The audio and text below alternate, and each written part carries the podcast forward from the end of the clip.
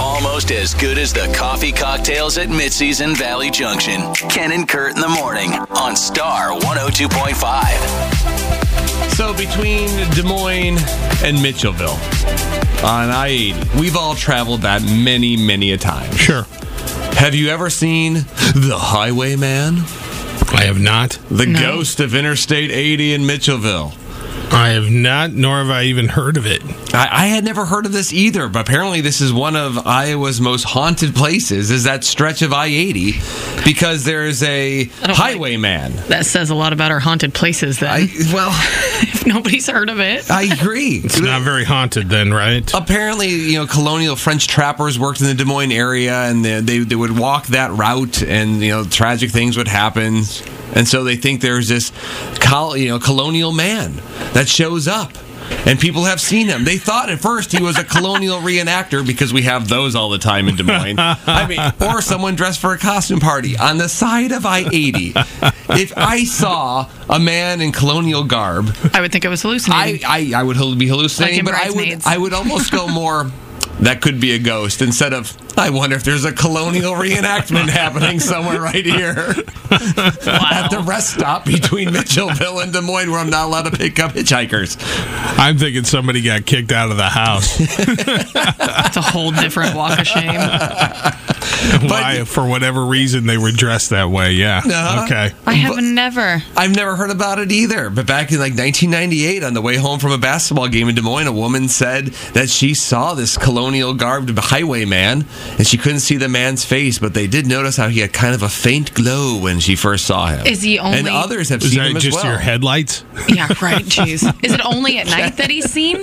Uh, they say usually in the evening, but sometimes they can be seen during the daylight as well. I was gonna say I traveled that a lot as a kid, like because we had family that lived in Illinois, so Mm-hmm. we'd go that Right. uh, different direction, different Yeah. places, whatever. But yeah. My wife works in Newton. I mean, she's gonna see, she she she should have seen the highwayman by at now. dusk. Did Does you she tell return her? At dusk? I'm gonna tell her, be like, look out for the man with the musket. I want to meet the guy who's going out dressed like that randomly, just to freak people out. you know, it's some like Well, I like him because that's interesting. yeah. It's a better story than a ghost. Yes, or a floating orb. I saw an dust. orb float through It's- my daughter's room. So is this the most famous ghost we have here in Iowa? Because, like I said, I'd never heard of it till now. That's mean- not very famous. There's a Yes. Sasquatch out by me. A what? Supposedly a Sasquatch. Is that the- that's is is yeah, that out by Van Meter. like that the a- Van Meter visitor? I guess I don't know if it's a squatch Again, or if it's a ghost. People are like I've seen him. You've seen a bat-like creature that's ten feet tall and didn't tell everybody. yeah. Donna in Indianola. Where's your ghost at, Donna? Stone King Cemetery.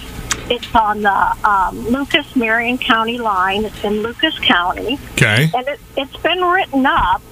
And um, I did driver's ed, and I always had kids that wanted to drive to Stone King. It's not easy to get to, but um, many years ago, like 30 years ago, when I was living in that area, uh, we were grown women, and a group of us went on a hayrack ride out there.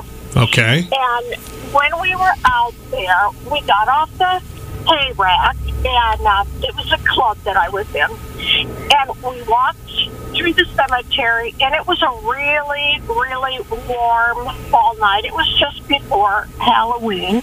And all of a sudden, as we walked past several graves, all of us felt this really, really cold, like chill uh, no breeze or anything, just this really cold chill. And then as soon as we left the gate, all of that chill was gone. Okay. All right. The has spirits. been written up. It's, I mean, I've gone to a library presentation of haunted places, and they talk about it. Yeah. Yeah, mhm. Now I have to ask: Were this club you were in? Were you drinking? Well, we might have been. I wonder. It's none of your business, Ken. All right, just checking. All right, All right. So, but you didn't see a ghost. You just You felt the felt cold. the presence We did. Yeah. It was like this weird cold of a cold spirit okay. Yeah. while drinking spirits. Yes. Well, there might have been some wine coolers involved. Thank you, Donna. You have a great day. Appreciate the call. Take care. Bye bye. off the oh rails yet again. Ken and Kurt in the morning on Star 102.5.